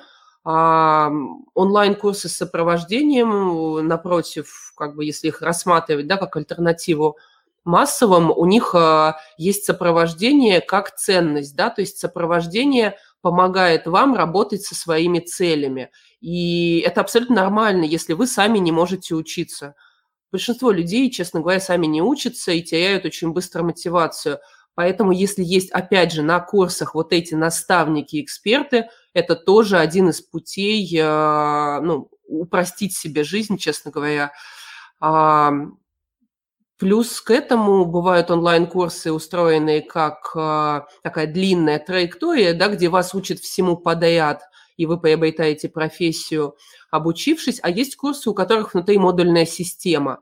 Так вот, модульная система, на самом деле, она сейчас только входит а, в онлайн-образование, да, становится массовой, хотя существует тоже довольно давно, она появилась в тех э, вузах иностранных, в основном, где была потребность обучать а, ну, белые воротнички, потому что чем она отличается, собственно, от традиционной траектории вузовской, а, так это тем, что у каждого модуля есть критерии завершенности, то есть это так называемый навыковый курс, да, как мы ну, в нетологиях называем. Навыковый курс, значит, что это модуль, с, в конце которого вы получаете конкретный навык, вы получаете там сертификат или диплом, или как-то еще удостоверяете а, то, что вы действительно приобрели а, навыки, вы приобрели знания, вы с этим можете выходить и говорить, да, я умею, допустим, работать с SQL, да, я умею программировать на Python, а еще я умею делать фичи engineering, фичи selection, вот у меня такой проект. То есть модуль – это законченная такая вот история, которая как мотаешечка собирается один на другой, один на другой. А, хороша, в общем-то, эта система тем, что она а, позволяет многим участникам с разным уровнем участвовать, и при правильном, в общем-то, сопровождении получается, что разный опыт студентов друг друга дополняет. А, получается еще возможность а, создать себе индивидуальную траекторию, которой как раз нет в традиционном образовании, да, то есть и за вас уже выбрали там траекторию.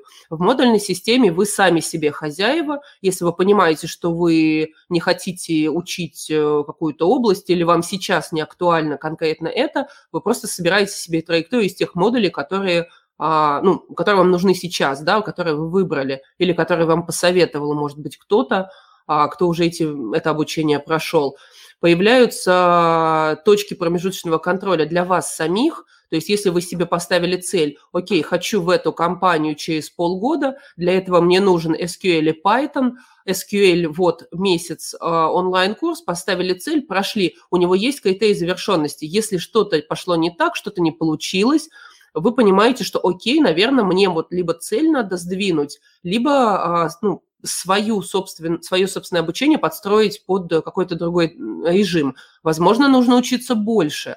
И здесь э, как раз интересно, да, как э, люди, которые идут особенно на онлайн-курсы, оценивают э, трудозатраты большинство онлайн-курсов, которые действительно учат, а не оставляют вас э, там в одиночку барахтаться, требуют где-то 15 часов э, трудозатрат в неделю. То есть это там одно-два занятия, это там вебинары или очные, там как вы уж а, выберете, или это видеозаписи, тем не менее, по объему с домашними работами и подготовкой а, своих пэт-проектов это где-то часов 15. И как бы я тут, ну, на самом деле не преувеличиваю, а, достаточное количество практики позволяет вам не, а, в общем-то, а, делать учебные кейсы где-то в тренажерчике, а действительно применять знания в решении реальных кейсов. И наверняка большинству из вас уже давно не интересно про яблоки и груши, а интересно про, я надеюсь, про метрики и э, показатели эффективности и какие-то еще более высокоуровневые вещи, которые можно потом преподать в своем, а, собственно, резюме. А, ну, модульная система – это как такой подход, скажем так, да, к э, упаковке знаний. А, здесь еще важно понимать, какую роль будет нести у вас как раз преподаватель. Потому что в классическом модульном обучении преподаватель он становится таким консультантом, а, ментором, но не а, насильно в вас знания запихивает. То есть он дает вам канву обучения, объясняет сложные моменты, базу, и э, предполагается, что вы активно участь, участвуете в процессе. То есть здесь вот как раз нет вот этого пассивного восприятия знаний, э, которое есть в классическом обучении. Да? Э, бывает модульное обучение индивидуальное, когда вы у себя, там, грубо говоря, дома перед компьютером сидите, смотрите и никак не взаимодействуете с другими участниками, бывает совместное обучение. И тут как раз один из э, таких прорывных форматов, самых эффективных, это обучение в малых группах и проектная работа. То есть это такие вот мини-хакатончики, которые у вас внутри проходят. Есть э, плюс марафоны занятий, и этот формат сейчас тоже набирает популярность. А, если ну, поищите, погуглите, да, там, например, марафон анализа данных, марафон Data Science, то найдете, это бесплатные, как правило, активности, или они стоят очень мало. А, допустим, вот мои марафоны мы в нетологии делаем всегда бесплатными, а, и, как бы, ну, как правило, какими-то интересными, да, последний у нас был про супергероев. Мы анализировали датасет про супергероев Marvel и DC, и пытались понять на самом деле, кто в этой всей истории, какой злодей. То есть воили фичи, строили модельки и пытались понять, в общем, как это все связано. Очень классно было.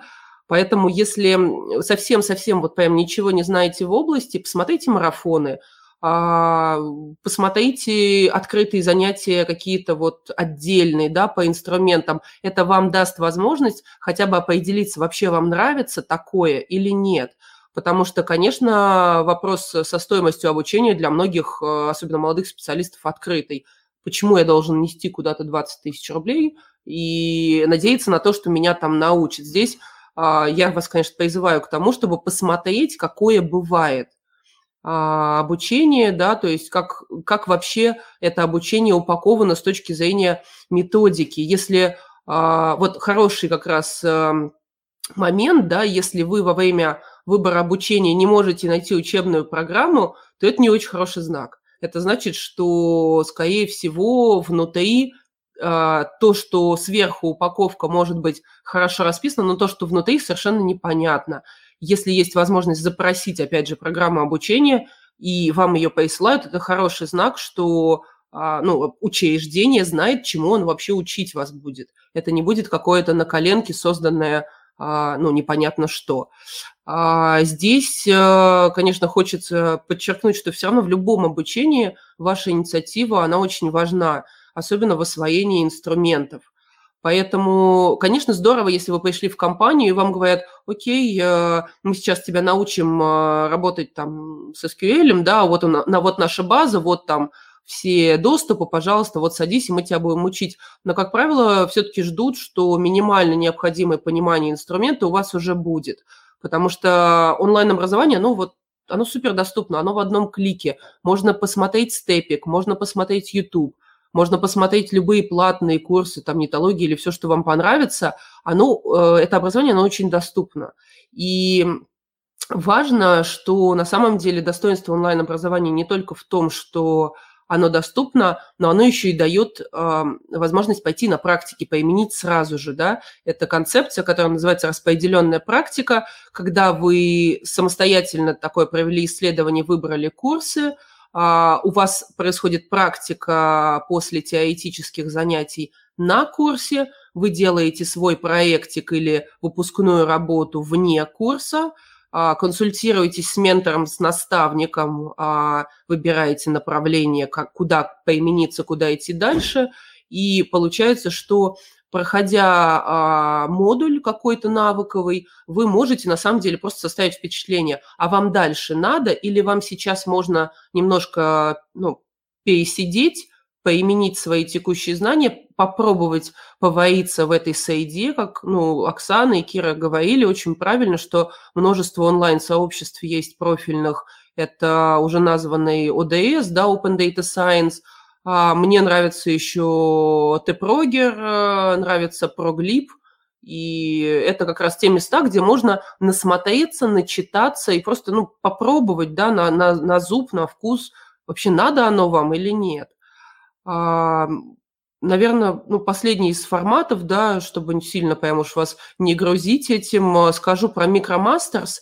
А, есть такой формат, который в России сейчас никак не представлен, и представлен на EDX э, на платформе американской. Это, собственно, инициатива, которую, которую провел EDX, объединил несколько крупных вузов, в том числе и технических, что важно. А, я сама смотрела там курсы из MIT, очень классные, и они бесплатные и доступны для а, получения сертификатов.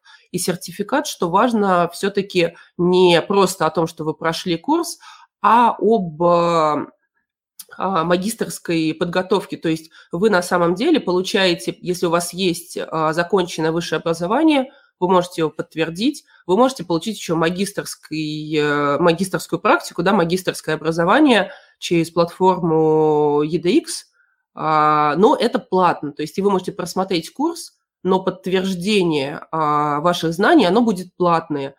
А, в целом, ну, это как бы такой уникальный формат, где вы можете никуда не ехать и также онлайн посмотреть, и что немаловажно, да, для себя поделить, она, ну, вообще хотите ли вы деньги тратить. Может быть, вопросы какие-то есть как раз, Кир, в чате или где-то? Вот я не вижу. Ты настолько подробно рассказала, что я, честно говоря, воодушевившись идеей вот модульного курса, блин, это же офигенная штука, когда ты действительно выбираешь, вот что мне прямо сейчас нужно, потому что проблема, по крайней мере, у меня все время с онлайн-образованием, что покупаешь курс такой, и вот в какой-то момент натыкаешься на то, что сейчас не актуально, и я все время забрасываю, ну, просто потому что, ну, когда-нибудь потом, вот, потому что то, что мне интересно, там, скажем, начнется через пару месяцев, я, конечно, про это никогда не вспомню, а когда можно вот модульно вот это вот все скомпоновать, это дико удобно, очень крутая штука. Вот, а, класс. А, я тебя, знаешь, что хотела спросить? Вот мы как раз в самом начале чуть э, говорили как раз про переходы из одной сферы в другую, и там о том, что а, совершенно нормально, ну, во-первых, джуниоры, там, стажеры в 30 э, ок норм, а из других профессий ок норм. Расскажи, пожалуйста, у вас в онтологии, там, как вы, считаете ли вы, э, как бы отслеживаете ли вы за судьбой ваших выпускников, помогаете ли вы в трудоустройстве, а, там, следите ли за вот как раз успешными кейсами трудоустройства? Следим, мы как, в общем-то, любая продуктовая компания, и на метриках э, базируемся, да, следим за удовлетворенностью студентов и за завершаемостью курсов, и за историями выпускников. У нас же есть э, целое направление Центр развития карьеры – и мы регулярно и профориентацию проводим, и помогаем определиться, и консультации даем. Ну, то есть не, не совсем такие, как вы даете, скорее по вот э, само, самопрезентация, упаковка опыта, как учебный опыт подать и учебные кейсы, потому что, ну, конечно, только студент может грамотно рассказать, что же он там такое сделал и почему это ценно на самом деле. А, и как это в резюме переложить, мы ему помогаем – а, у нас много, на самом деле, таких интересных историй. Мы все готовим, готовим большой материал а, в свои блоги и в блоге на Хабре. А, но у нас постоянно появляются новые, мы их уже подкидываем, подкидываем, надо уже выпускать на самом деле. Материал про успешное трудоустройство? Да, да, да, да, да. То есть на самом деле есть кейсы и 50 плюс, честно говоря, после курсов трудоустройства. Да, там специфика, что а, вот э, конкретно этот студент, это мой студент с машинного обучения, он а, поименился в своей компании, он, а, по сути, был...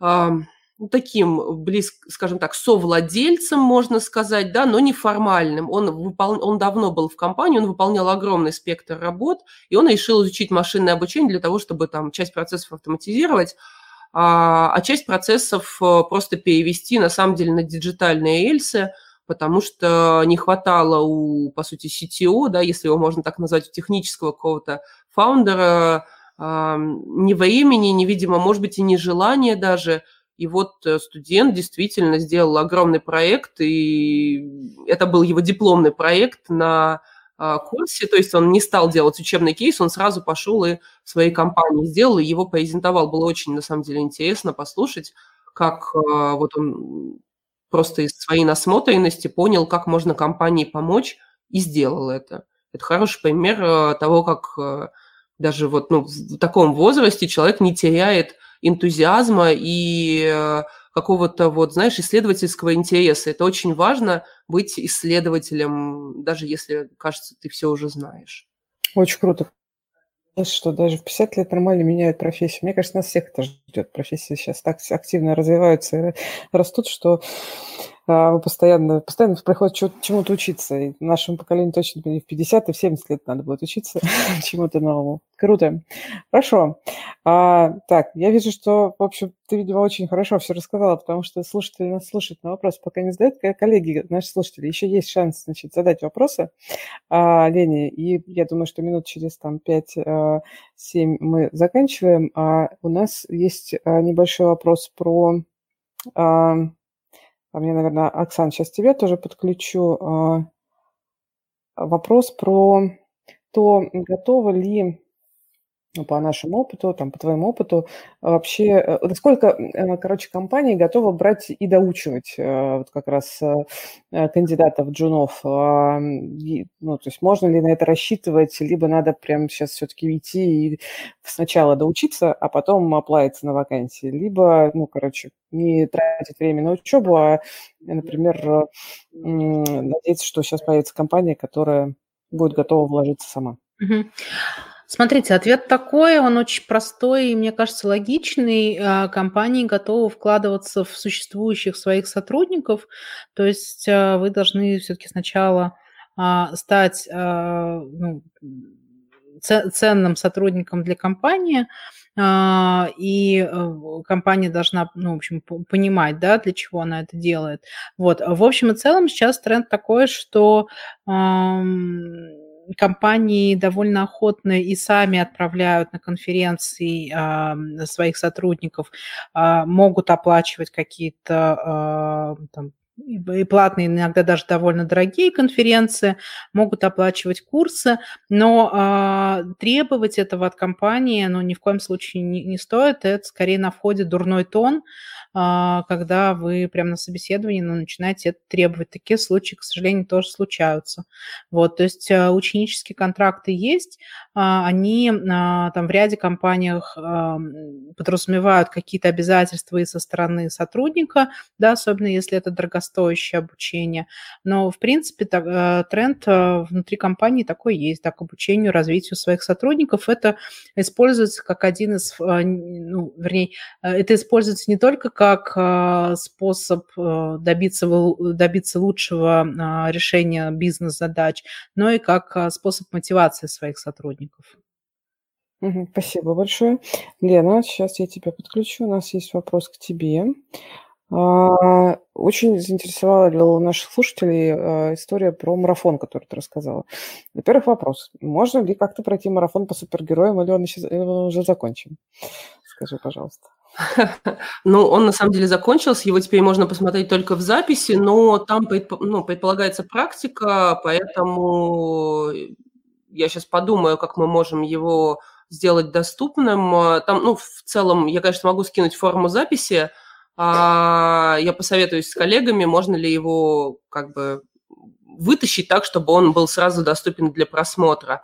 А там в целом четыре занятия – а, по основным инструментам. Там а, мы проводим вас от э, Excel через SQL в Python и в Tableau. Tableau почему? Потому что все-таки крутой и мощный инструмент визуализации и дает э, на самом деле такую креативную составляющую в работе, помогает не только аналитикам, но и на самом деле очень многим а, профессиям, от дизайнеров там и инфографику там можно рисовать и все что угодно даже журналисты его используют очень активно. Что-то что... мне аж самой захотелось пойти поучиться. Полезная же штука, действительно. Тут, кстати, вопрос более широкий. Вообще, в принципе, нетологии есть ли возможность э, там, получать доступ к датасетам прошлых марафонов? Не только про супергероев интересуется, а вообще, в принципе. Либо, и сразу же тоже вопрос, планируется ли в ближайшее время какие-нибудь еще марафоны по анализу у вас? Да, будет марафон по анализу данных уже где-то в октябре, наверное конце октября, в начале ноября, скорее всего, потому что он будет такой еще чуть более объемный э, по инструментам. Там, скорее всего, будет два потока. Один для аналитиков, а другой для, скорее, таких дат-сайентистов. А, по предыдущим а, марафонам а, мы сами датасеты не выдаем, потому что, ну, кажется, что без вот этой движухи марафонной очень тяжело будет просто самому сесть и что-то там сделать. Чем марафон хорош, вас, вас каждый день пушат, стимулируют, чтобы вы подключились и вот быстро что-то сделали. То есть на самом деле, а, почему марафон – это хороший формат, чтобы погрузиться и там прокачать и оценить свои скиллы? Это способ решения задач в критических условиях. У вас очень мало времени на решение задач, поэтому, конечно, ну, там, где вас пушат, это поинтереснее, чем самому сидеть ковыряться. Если у вас, конечно, очень высокая мотивация, и вы занимаетесь там, соревновательным а, анализом данных – то вам и на Кагле будет на самом деле много датасетов доступно, которые под, подойдут под ваши задания, задачи. Ну да, то есть, короче, если хотите, чтобы вас пушили и вели, а, значит, ждите в октябре Натология запустит марафон. А если готовы, чтобы самостоятельно пушиться, то на Кагл. Там, в общем, все будет. Окей, коллеги, я вас страшно а, благодарю за участие. А, мне кажется, получилось очень интересно что мы, значит, обещаем нашим слушателям? А, Оксан, значит, мы пришлем а, список, а, Лен, ты, в общем, тоже, если подключишься, будет очень здорово, список а, ресурсов, где стоит, ну, для аналитика, для дата-сайентистов, за которыми стоит следить. Вот как раз тоже вопрос в чат от Анны. Можно ли спросить, на что подписаться, чтобы отслеживать, когда проходят такие марафоны? То есть, Лена, тогда, значит, если можно, ссылку от Нетологии чтобы вот можно было следить за а, вашими анонсами. Вот. А, окей. Тогда мы на этом заканчиваем. А, в течение там нескольких дней мы смонтируем аудио, и вы сможете его там послушать на всех а, платформах. А, видео на YouTube, собственно, останется. А, заходите на наш чат э, в NewChar в лектории. Его можно найти в podcast.newchar.ru, чтобы не пропустить анонсы будущих будущих наших подкастов. И там же можно задавать вопросы нашим спикерам, если вдруг вы хотели что-то задать, а вот сейчас вдруг не успели. Спасибо большое, Лена, Оксана. Спасибо, всем пока. Всем Спасибо, пока. счастливо всем. Всем счастливо.